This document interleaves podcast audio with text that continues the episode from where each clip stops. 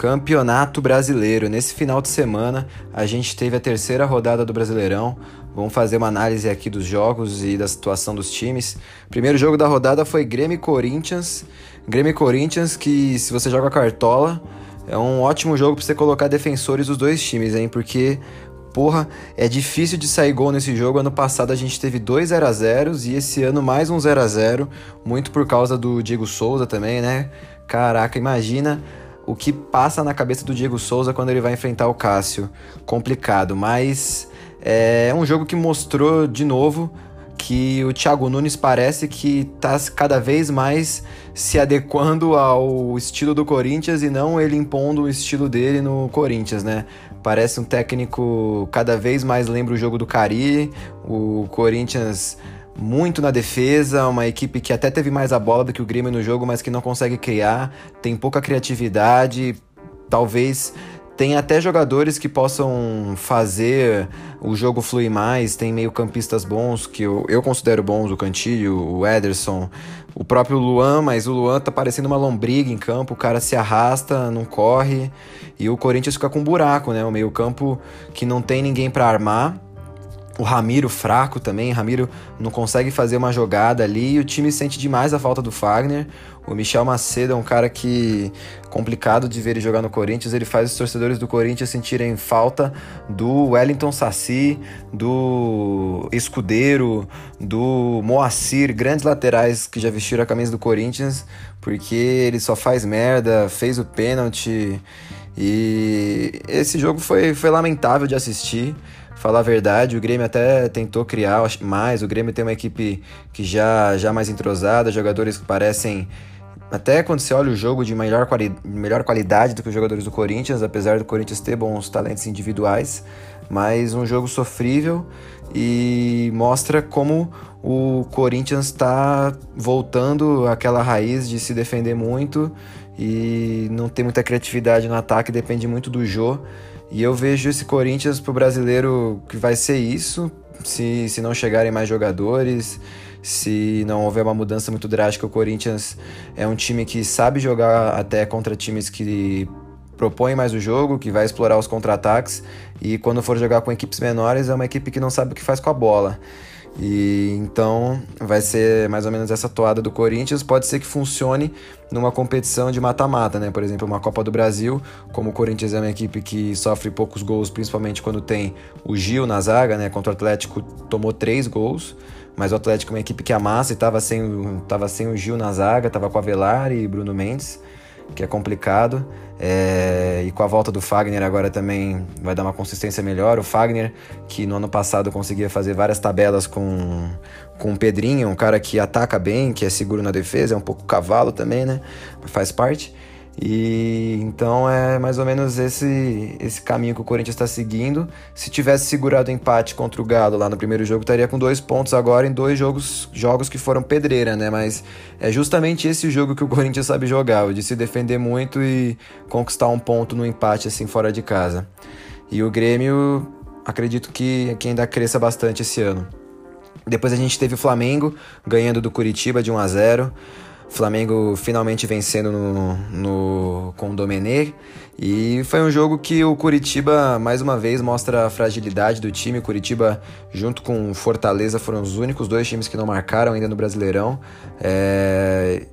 Não que seja demérito perder para o Flamengo, mas o Flamengo vinha mal, né? E acho que a equipe do Curitiba não conseguiu oferecer oferecer muito perigo e talvez esse jogo agora dê confiança pro para o Flamengo conseguir continuar agora com o Domenech, talvez embalar uma sequência de resultados melhores, talvez os jogadores retomem a confiança, o Gabigol a gente vê que ainda está um pouco fora de forma, e vamos ver, vamos aguardar o que, que o Flamengo vai demonstrar nas próximas rodadas, mas já é um bom sinal de uma recuperação, uma vitória fora de casa.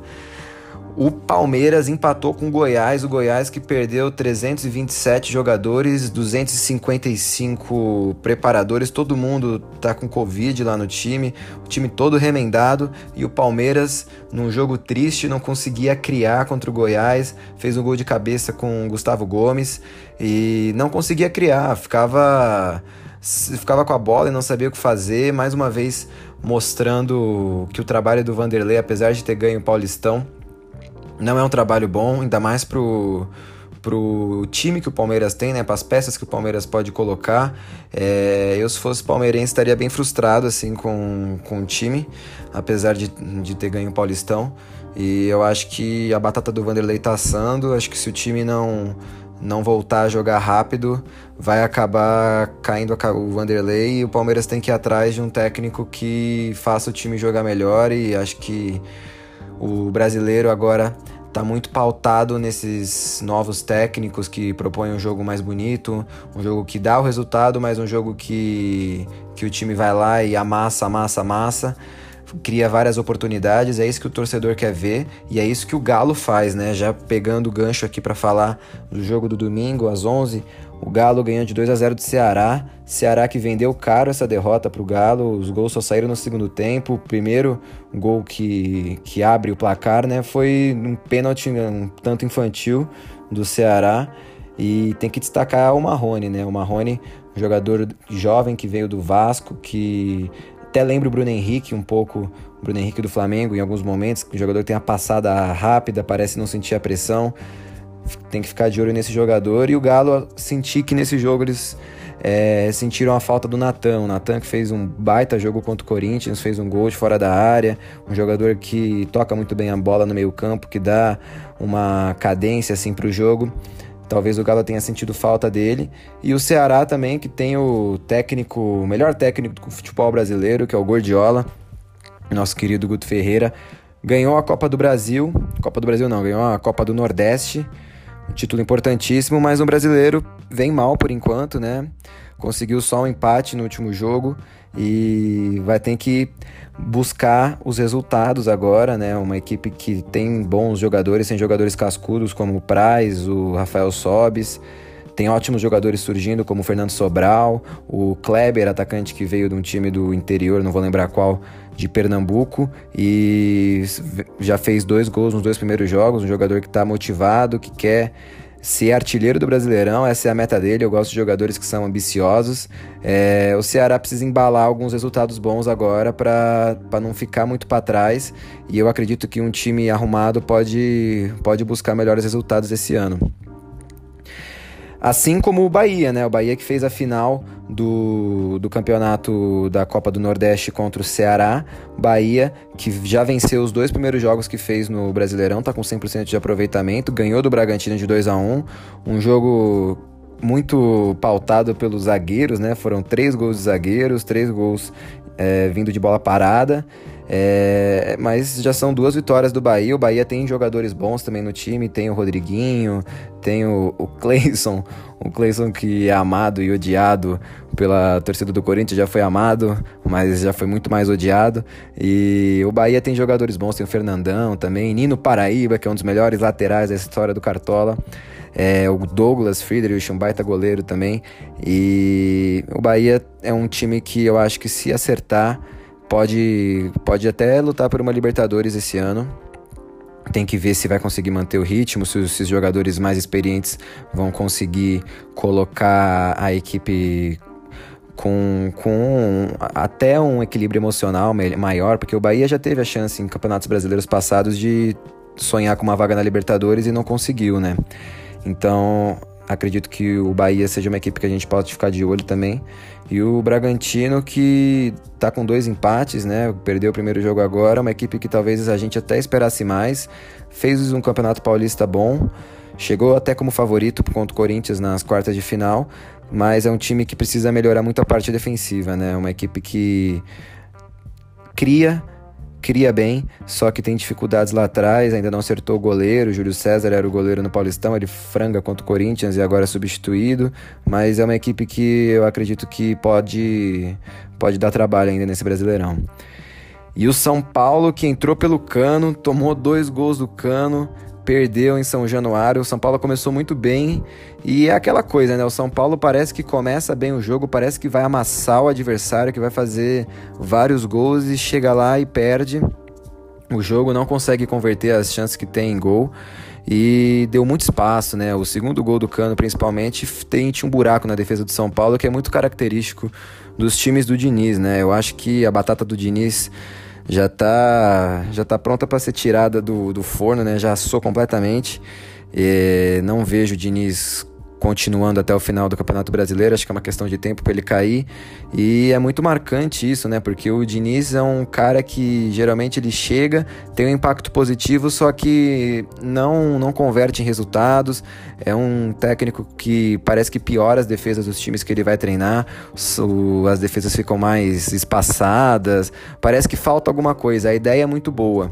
O Diniz ele chega no momento com aquele time do Ajax que o brasileiro já estava cansado do, do, mesmo futebol resultadista, do jogo feio, a gente olhando muito para a Europa, querendo que o nosso time jogasse melhor. Isso está acontecendo agora muito com os técnicos com estrangeiros, Sampaoli, Jesus, o próprio Thiago Nunes no Atlético Paranaense, ano passado conseguiu fazer um jogo melhor, o Renato Gaúcho também fazia esse trabalho no, no Grêmio, e o Diniz chega como técnico brasileiro que pode fazer isso, que pode trabalhar mais toque de bola, é uma equipe que joga mais para frente, só que ele não consegue converter isso pro, em resultado, né? As equipes que ele acaba treinando, ele deixou o Fluminense na zona de rebaixamento quando estava sendo técnico do Fluminense. Então, é, o São Paulo realmente é lastimável a situação que o time tá. Acho que ninguém ninguém aguenta mais a diretoria que tem, o Raí, o Leco, todo mundo não vê a hora de ter uma reestruturação. E eu acredito que pela próxima diretoria que for contratar alguém, o Rogério Ceni vai ser questão de tempo para voltar para treinar o São Paulo. Terminando aqui falando dos últimos jogos, Fluminense virou para cima do Inter 2 a 1. É, a equipe do Inter que tinha feito duas boas vitórias nos dois primeiros jogos, toma a virada do Flu. Infelizmente o Guerreiro acabou de sair a notícia que ele rompeu os ligamentos do joelho, vai ficar a temporada inteira fora, já não joga mais esse ano. E era o grande homem gol do Inter, né? Fez, marcou em todos os jogos do, do time até agora, fez o gol nesse jogo. E o Inter acaba tomando a virada em dois gols de pênalti, né? Mas o Fluminense está tá fazendo um bom trabalho. Há de se destacar o trabalho do Odair Helman no Fluminense, uma equipe que deu trabalho para o Flamengo no Carioca e vem jogando um futebol consistente. Tem bons jogadores. É, eu gosto muito do, do atacante me fugiu o nome dele. Evanilson, Evanilson. Botei até ele no cartola rodada passada, fez gol contra o Palmeiras, é um jogador bom, tem boa mobilidade, o Nenê tá chamando bem responsabilidade e eu acredito que o Fluminense possa fazer um bom brasileiro. O Atlético Goianiense também, que vinha ganhando do esporte, depois de vir embalado na vitória, é, com a vitória no Flamengo, Tava ganhando do, do esporte com o gol do Jorginho. O Jorginho, que é um bom jogador também, ah, tem que ficar de olho nele.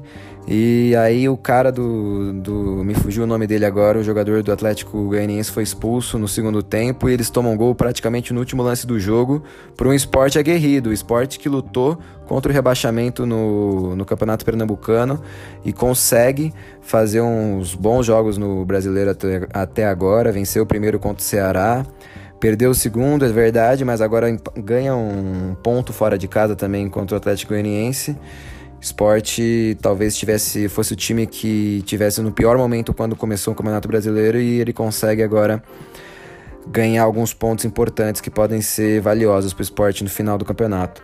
Fortaleza e Botafogo, jogo horrível, tem nem o que falar. O Fortaleza que não conseguiu marcar um gol até agora no Brasileirão, uma coisa que não era comum do Fortaleza. No passado era um time que fazia bastante gol, um time que atacava bem. Esse ano está com sérias dificuldades de, de fazer gol. Então, até a vitória do que o São Paulo teve contra o Fortaleza, quando achou um gol com o Daniel Alves e não tomou um gol, vem muito por causa dessa dificuldade do Fortaleza de criar também.